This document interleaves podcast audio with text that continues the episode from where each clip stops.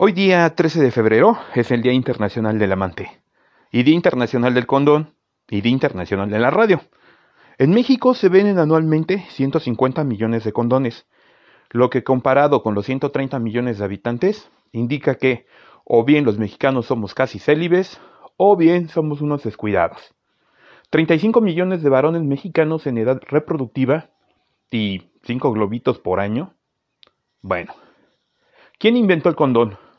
Bueno, eso, eso este, se sabe que el, hombre ha estado utilizando eh, preservativos, no propiamente dichos, desde la antigüedad, pero este, hasta finales del siglo XVI, el doctor Gabriel Falopio, sí, el de las trompitas, perfeccionó el artilugio para disminuir el contagio de la sífilis o mal gálico.